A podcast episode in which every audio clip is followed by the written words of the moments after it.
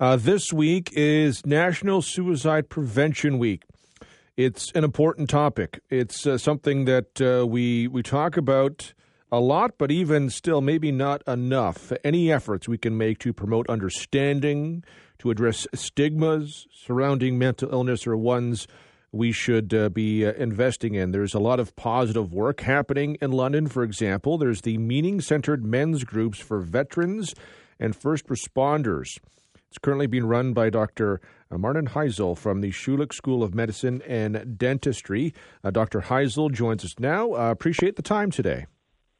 Thank you very much for having me. So, I want to talk about the work you're doing with uh, veterans and first responders. But before we get to that, are we doing a better job, do you think, of understanding, maybe addressing uh, stigmas that uh, are present around mental illness? Well, I think there's been a lot more focus and increasing focus on issues of stigma, and that's going back a number of years.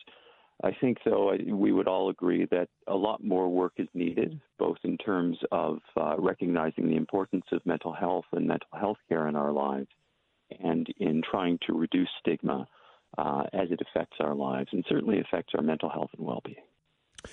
You focus a lot on the study and prevention of uh, suicide amongst older adults, including middle aged and older men. Do we talk about that age group enough? Absolutely. Absolutely. Happy to. Uh, do we do we talk about that age group enough, though, in, in terms of a specific focus? We don't. Um, I found, uh, and this has really been my focus, especially suicide prevention among older adults for the last 20 plus years. And uh, speaking with most people, people presume that suicide rates are highest in adolescents or maybe in celebrities because that's what we tend to hear more about. Um, and the truth of the matter is, uh, we need to focus on suicide prevention among all groups.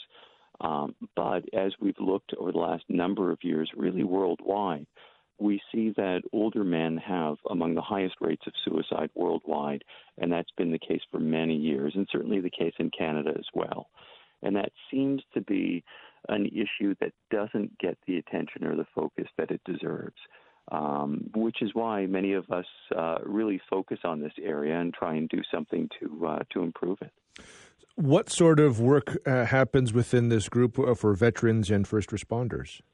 Yeah, thank you. This is um, really a continuation of some work that we started over 10 years ago. Uh, we were fortunate enough to receive funding from Movember Canada at the time, in about uh, 2013, 2014, and we developed meaning centered men's groups, which are weekly groups meeting. Initially, they met in person at a community center. Now we've been meeting online for the last couple of years. And they really focus on finding meaning in life in general, in the work we do, in volunteering, in interests and activities, relationships, and the attitudes we take towards both the positives and negatives, adversities, challenges in life.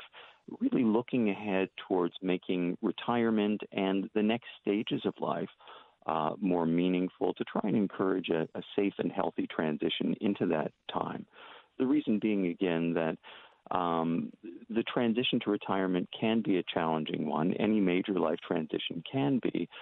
But for many men, especially many men, current generations in their 50s, 60s, and older, uh, that can be a challenging one, one that brings up questions of identity.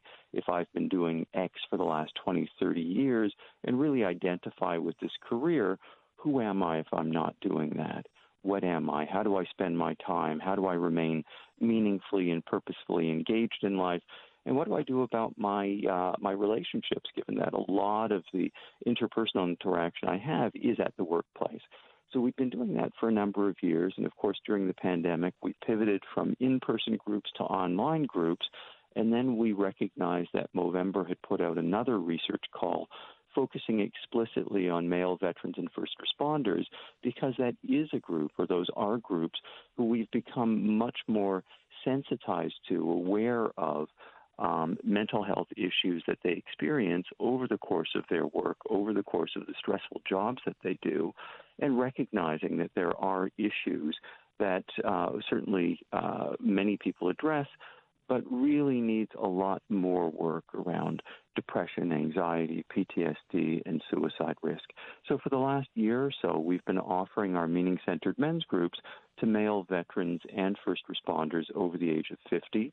And we spend the time talking about what we mean by meaning in life, how to search for meaning in life, how to invest our lives with more meaning, at the same time doing that in an interpersonal, uh, socially supportive, and, and hopefully enjoyable context.